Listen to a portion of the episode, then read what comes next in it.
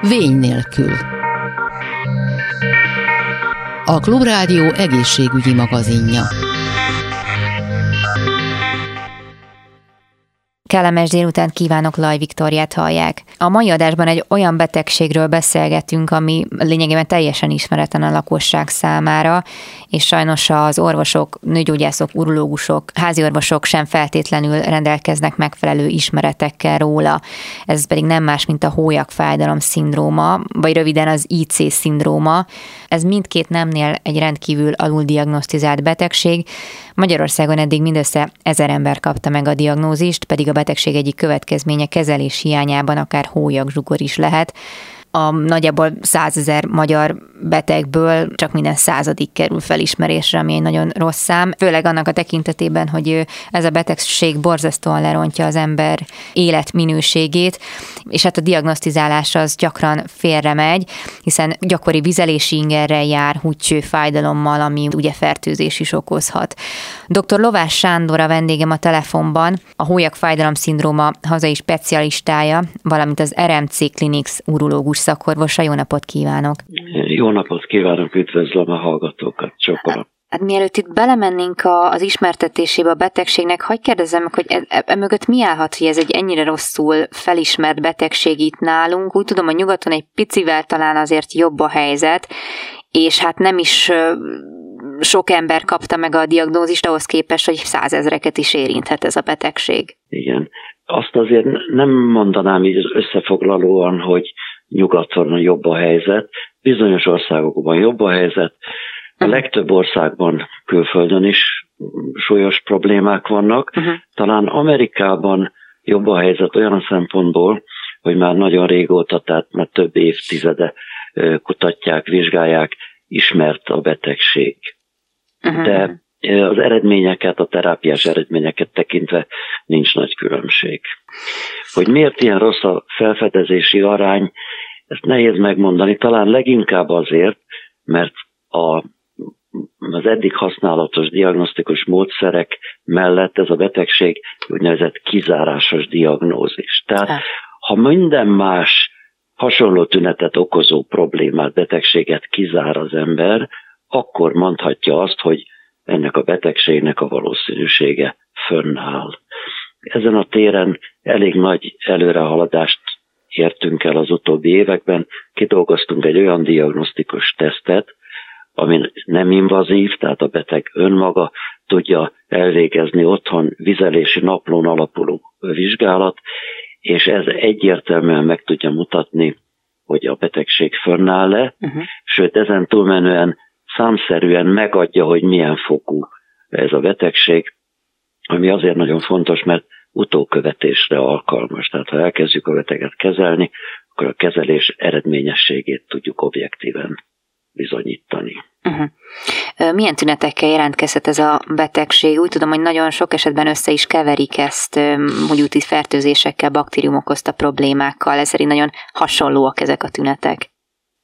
Igen, hát sok betegséghez tud hasonlítani, uh-huh. leginkább a baktérium vagy bakteriális fertőzés okozta hólyaghuruthoz, de férfiaknál az időt krónikus prostatagyulladással keverik össze, vagy idősebb férfiaknál nem egyszer a prostata megnagyobbodás okozta vizelési panaszokra fogják a tüneteket, és ilyen módon mással kezelik a betegeket.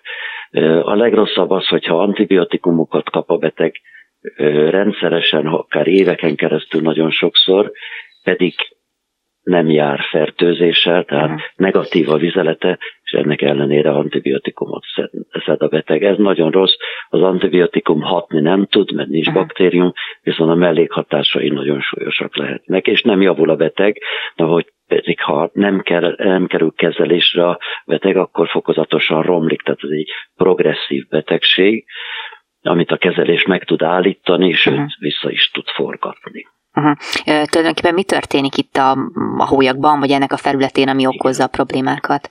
Most ennek a betegségnek az alapja az, hogy a hólyagot bélelő nyákártya felszíni nyákrétege, az egy ilyen sűrű nyák, ami bevonja az egész hólyagot és a húgycsövet, ezt hívjuk gagrétegnek, glikozamin glikán nyákrétegnek. Na, ennek a nyákrétegnek a funkciója az, hogy védje a hólyak falát a vizeletben lévő maróanyagoktól. Ezek savak, sók, bomlástermékek, gyógyszerek, bármi lehet, ami ingerli a hólyagot. Most ettől véd ez a nyákréteg, hogy a kémiai anyagok ne tudják irritálni a hólyak falát. Na most ez a nyákréteg vagy elvékonyodik, vagy akár foltokban megszűnik. Ezeken a területeken a hólyak folyamatos kémiai marás és irritáció következtében gyulladásba kerül. Kialakul a hólyak falában egy gyulladás, ezt az állapotot nevezzük már intersticiális cisztitisnek, vagy magyarul hólyagfájdalom szindrómának. Uh-huh. De az egésznek az alapja ez a nyálkrétegi probléma. Újabb kutatások és tapasztalatok vezettek oda, hogy mi is fölfigyeltünk arra, aminek különben nemzetközi irodalma is van már, hogy a nyákréteg sérülhet egyéb okból. Az intersticiális cisztitis klasszikus hólyagfájdalom szindrómában ez genetikusan kódolt. Tehát valószínű már a születés pillanatában eldőlt, hogy az illetőnek gyengébb gagrétege van. Uh-huh. De vannak olyan súlyos kezelések, vagy intenzívebb kezelések, amik tönkre tehetik ezt a nyákréteget, és a, ez a hólyagfájdalom szindrómához nagyon hasonló tüneteket hoznak létre, Ilyen például a sugárkezelés. Uh-huh. Tehát a kismedencei szervek daganata miatt erre a területre adott sugárkezelés ugyanúgy tönkreteszi a hólyag, hólyagot bélelő nyálkártya nyálkrétegét, mint ahogy a hólyag szindrómában, hólyagfájdalom szindrómában látjuk. És a jó hír viszont az, hogy ezekben az esetekben is az a kombinált kezelés, amit hát kidolgoztunk az utóbbi években erre, az hatékony, tehát a sugárkezelt vagy kemoterápia utáni hólyagpanaszok kezelésére is ugyanúgy használható, mint a intersticiális cisztitisben. Uh-huh, majd erre mindenképpen kitérünk, csak hogyha sérül ez a nyálkahártya, akkor itt ez okozhatja azt, hogy mondjuk eleve ettől hajlamosabb lesz a hólyag arra, hogy baktériumok kerüljenek be, tehát hogy romlik az ellenálló képessége, és ez csökkenti-e a helyes diagnózisnak a felállítását, hogyha eleve találnak ugye a, a mintában baktériumon. Igen. Nagyon jól tetszik mondani, látom, hogy tájékozott a témában. Tehát valóban maga a vissza-visszatérő hólyag gyulladás felkelti a gyanúját annak, nem arról van ez szó, hogy eleve gyenge volt, áteresztő ez a gagréteg, és ezért tudott a baktérium könnyebben megtelepedni. Uh-huh. Nagyon gyakran találkozunk olyan icés betegekkel, akiknek az anamnézisébe, a kórelőzményébe nagyon gyakran visszatérő, igazoltan bakteriális fertőzések vannak. Uh-huh. Ezért nagyon fontos ezt tisztán látni, mert korábbi szakmai leírásokban, irányelvekben, akár nemzetközi vagy amerikai irányelvben is, az szerepelt, hogy csak azokat az eseteket lehet intersticiális cisztitisnek tekinteni, ahol negatív a vizelet. Uh-huh. Ez azért félrevezető, mert lehet nyugodtan fertőzés, és emellett intersticiális cisztitis, sőt, hogy említettem, a visszavisszatérő gyakori bakteriális fertőzések hátterében nem egyszer egy fel nem ismert nyálkréteg elégtelenség húzódik meg. Uh-huh.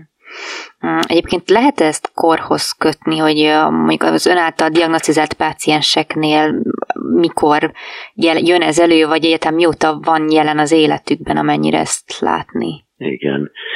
Ezekről vannak statisztikák, most szó szerint, vagy pontosan nem tudom ezeket idézni. A lényeg az, hogy bármely, idő, bármely korban előfordulhat. Nekem a legfiatalabb betegem 16 éves volt, ah. sok 20 év körüli betegünk van. A legtöbb az a menopauza utáni időszakra esik. Férfiaknál gyakorlatilag ilyen nincs, tehát bármilyen időkor, korban előfordulhat. A legidősebb betegem 93 éves volt, hm aki hál' Istennek nagyon jól reagált a kezelésre. Tehát hm. a kezelés bármilyen korban is indokolt, és jó eredményeket lehet elérni. Uh-huh. Azonban itt hozzá kéne tennem, hogy a kezelés nem meggyógyítja ezt az egészet, mert ez egy genetikusan meglévő állapot, ebbe talán majd egyszer valami génsebészeti módszerrel lehet változást elérni, de hát erre pillanatnyilag azt hiszem, hogy reálisan nézve a kérdést nem sok remény van, uh-huh. viszont el tudunk érni kombinált kezeléssel teljes panaszmentességet is. Van olyan betegünk, akinek nagyon súlyos állapota után a kezelés hatására most már több mint tíz éve teljesen panaszmentes állapota van. Uh-huh. És ebben az esetben romlás sem várható, vagy hogy kiújulnak a Igen, ez, igen, ilyen esetben nincs progresszió. Uh-huh, ha nem kezeljük a betegséget, akkor az fokozatosan romlik. Ezért nagyon fontos, hogy minél előbb felismerésre kerüljön az állapot, mert a fokozatos romlás miatt, ha csak később vesszük észre, akkor már olyan maradandó változások alakulnak ki, mint a hólyagfalnak a elhegesedése, a rugalmaságának a megszűnése, és akkor ott már remény sincs arra, hogy megnőjön a hólyag kapacitás. Mm. Tehát lehet, hogy akár a fájdalmat tudjuk csökkenteni, de az igen gyakori vizelés a kis hólyag kapacitás miatt akkor is fennáll. Világos, világos. Uh, ideális esetben akkor, hogyha megtörtént a, a diagnózis, mi a kezelésnek az útja, hogyha még ugye olyan stádiumban van, ami kezelhető, milyen módszerek vagy terápiás lehetőségek vannak? Nagyon fontos, hogy amikor a diagnózist felállítjuk, rögzítsük vagy állapítsuk meg lehetőleg objektív mércével, tehát számszerűen is mérhető adatokkal, hogy milyen állapotban van a beteg. Ehhez nagy segítség a kétnapos vizelési napló, illetve a különböző paraméterek, amiket tudunk mérni, kapacitás, vizeles sugár, és vannak nemzetközileg is elfogadott kérdőívek, amiknek kitöltésével a betegeket fontozni lehet, és bizonyos panaszpontszámot meg lehet állapítani. És ezeknek az objektíve mérhető paramétereknek a követésével lehet biztosan megmondani, hogy hogy reagál az illető a kezelésre. Ezek nélkül, hogyha csak a beteg elmondására akarunk támaszkodni, nagyon bizonytalan az, az eredmény megítélése. Uh-huh. beteg nem tud mást mondani, legjobb esetben is azt mondja, hogy hát tudja, doktor úr, tényleg, mintha egy kicsit jobb lenne. Uh-huh. Most el lehet képzelni, hogy ez, ez abszolút megfoghatatlan. Persze. Nem, nem követhető. Ezért törekszünk mindig az objektív utókövetésre. Most az állapottól függ, hogy milyen kezelést adunk. Nem lehet azt mondani, hogy ha diagnosztizáltuk a betegséget, akkor ezt vagy azt a kezelést kapja a beteg, mert mindig megpróbáljuk egyénre szabni.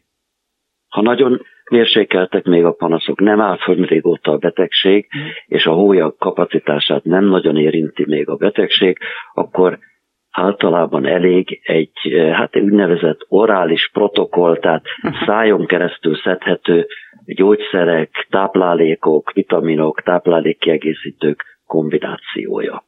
Most itt részletekben nem mennék bele, messze vezetni. Ha rosszabb az állapot ennél, vagy a, erre a kezelésre nem kapunk megfelelő reakciót vagy javulást, akkor kiegészíthető helyi hólyagkezeléssel. Ez gyógyszeroldatnak a hólyagba fecskendezését jelenti. Itt is egy nagy lépést sikerült tennünk, egy nagy előrelépést. Kifejlesztettünk egy olyan speciális adaptert, amit a fecskendőre helyezve a gyógyszer katéterezés nélkül tudjuk becsurgatni a mhm. hólyagba. Ez nagyon nagy előnye van, mert a katéter egy fájdalmas hólyag és húcső esetén rendkívül nagy fájdalmakat és sérülést okoz, a betegek emiatt gyakran nem is vállalják a kezelést. Hmm, értem. Na most ez a kezelés maga is so, sokkal hatékonyabb, ugye koncentráltan kerül a hólyagba a gyógyszer, jó eredményeket látunk. Ha emellett romlik a helyzet, akkor további vizsgálatok kellenek, hólyagtükrözéssel megnézzük, nincs a hólyagban esetleg már fekélyes terület, vagy olyan bevérzett, egyértelműen a panaszokat fenntartó terület, amit ilyenkor már húgysagon keresztül le kell égetni, tehát ez egy endoszkópos műtéti beavatkozást jelent. De ezek után is rendkívül jó eredményeket lehet elérni. Hm. Megdöbbenve hallgattam egyébként önnel egy interjút, vagy talán ezt olvastam, nem vagyok most ebben biztos, de hogy nagy százalék ezeknek a betegeknek az egyetlen kiút az öngyilkosság, és nagyon sok embert veszítünk el emiatt. És ez megdöbbentő, hogy ennyire alul ismert, vagy ismeretlen számunkra ez a betegség, és mennyien szenvednek, akár a környezetünkben is a számok alapján előfordulhat, hogy van, aki ebben érintett. Pontos felmérést értelemszerűen nincs, hm. mivel ha nem Igen. ismernek fel egy betegséget, azt nem tudjuk Persze. statisztikailag feldolgozni, de vannak nemzetközileg elfogadott becslések egyes országokban, hogy hány ilyen beteg várható. Ennek a részleteiben nem megyek bele. A legutóbbi becslés szerint Magyarországon százezer beteg valószínű, hogy van. Uh-huh. Na most ehhez képest ezer diagnosztizált, körülbelül ezer diagnosztizált eset van Magyarországon. Ez azt jelenti, hogy egy százaléka a meglévő, valószínűleg jelenlévő, köztünk élő, szenvedő betegeknek egy százaléka kerül diagnózisra. Ez borzalmas rossz arány. Nincs még egy olyan ismert betegség, aminek egy százalékát tudjuk csak diagnosztizálni. Hm. Tehát ez itt a legnagyobb feladatunk, hogy minél több betegnél tudjunk diagnózishoz jutni, minél hamarabb, és akkor értelemszerűen a sok betegen tudunk segíteni. Hm. Igen, csak hogy ismertessük ezt, hogy a, a, az életminőséget tulajdonképpen hogyan is befolyásolják. Ugye a fájdalom az egyik, ami jelentkezik, a másik meg a borzasztó sok ilyen napi 60-szor is akár a vizelés inge. Igen, igen. A betegeket saját elmondások szerint legjobban a fájdalom zavarja. Uh-huh. Uh-huh. Tehát ha egy előre haladott állapotban, ahol már heges a hólyag, nem tudunk lényegi kapacitásjavulást elérni. Mondjuk fél deci helyett esetleg egy háromnegyed deci, tehát 75 milliliter már elérünk, az már szép eredménynek uh-huh. számít, viszont a fájdalom megszüntethető, akkor ezt az állapotot a beteg már elfogadja. Uh-huh. De ha a fájdalma nem szűnik, még akkor is, ha viszonylag nagyobbak a porció, az nagyon-nagyon megnehezíti az életét. Tehát a legzavaróbb az a fájdalom.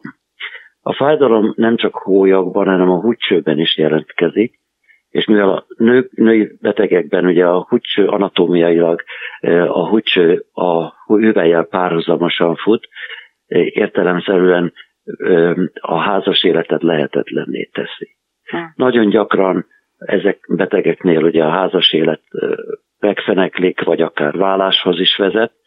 Az állását elveszti amiatt, mert negyed óránként kell vizelni, és ezt így nem tud dolgozni. Nem lesznek anyagi forrásai, nem lát kiutat, és egyenes út az öngyilkossághoz. Persze nem minden beteg lesz öngyilkos, valaki éveken és évtizedeken keresztül szenved, de ha belegondolunk abba, hogy nem kellene, hogy ennek így legyen, vagy nem kellene, hogy ez így legyen, mert van jó kezelési módszerünk erre, csak hát a diagnózist és a, az ismertséget kellene e, még szélesebb körben elterjeszteni. Hmm. Hát igen, plusz nem beszél arról a frusztrációról, amit a hosszú évek alatt átélnek a páciensek, mire megkapják ugye a megfelelő vagy a helyes diagnózis az állapotukról, és elkezdhet jobb, dőthet jobb esetben a terápia. De hogy tulajdonképpen a klinika, ahol dolgozik ki, vagy hát kialakított egy központot e, ennek az IC szindrómának a kezelésére. Itt tehát elérhető a megfelelő segítség, de hát azért nagy ez az ország, tehát hogy regionális szinteken mondjuk mennyire van lehetősége a betegeknek, hogy eljussanak egy megfelelő szakorvoshoz? Jelenleg még központok vagy centrumok nincsenek, de dolgozunk azon, hogy minél szélesebb körben elterjesszük szakmán belül is a, az ismereteket. Rendszeresen szervezünk továbbképző tanfolyamokat urológusok, nőgyógyászok részére. Ugye a nőgyógyászok azért kell kiemelten foglalkozni, mert a betegek döntő többsége panaszai miatt először nőgyógyászhoz fordul. Uh-huh. Na most, hogyha a nőgyógyászok nem ismerik ezt a betegséget, akkor, akkor, akkor nem tudják urológushoz irányítani, vagy megfelelő irányba terelni a beteget. Ezért a nőgyógyászok is nagyon fontos, hogy tájékozottak legyenek. Erre rendszeres tanfolyamaink vannak, jövő héten csütörtökön lesz a következő, ahol egy ilyen webinár formájában, tehát webes területen fogunk kiemelten a terápiás lehetőségekről egy másfél órás ilyen továbbképző tanfolyamot tartani. Uh-huh.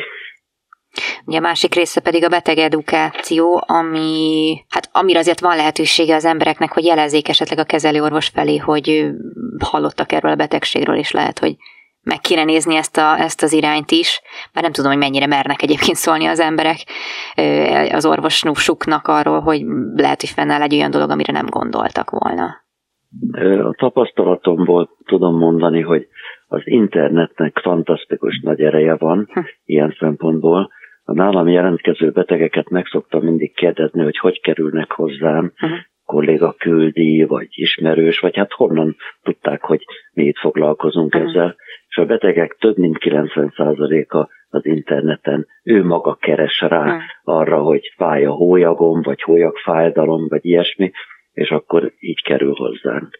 Tehát az internetnek döntő szerepe van az információ terjesztésében. Dr. Lovás Sándornak nagyon szépen köszönöm az RMC Clinics urológus szakorvosának, hólyagfájdalom szindróma specialistának. Ezzel pedig a műsor végéhez értünk. Köszönöm a figyelmüket, a hírek után az épésszel elvárom vissza önöket. Laj Viktoriát hallották viszont hallásra. A Vény nélkül című műsorunkat hallották.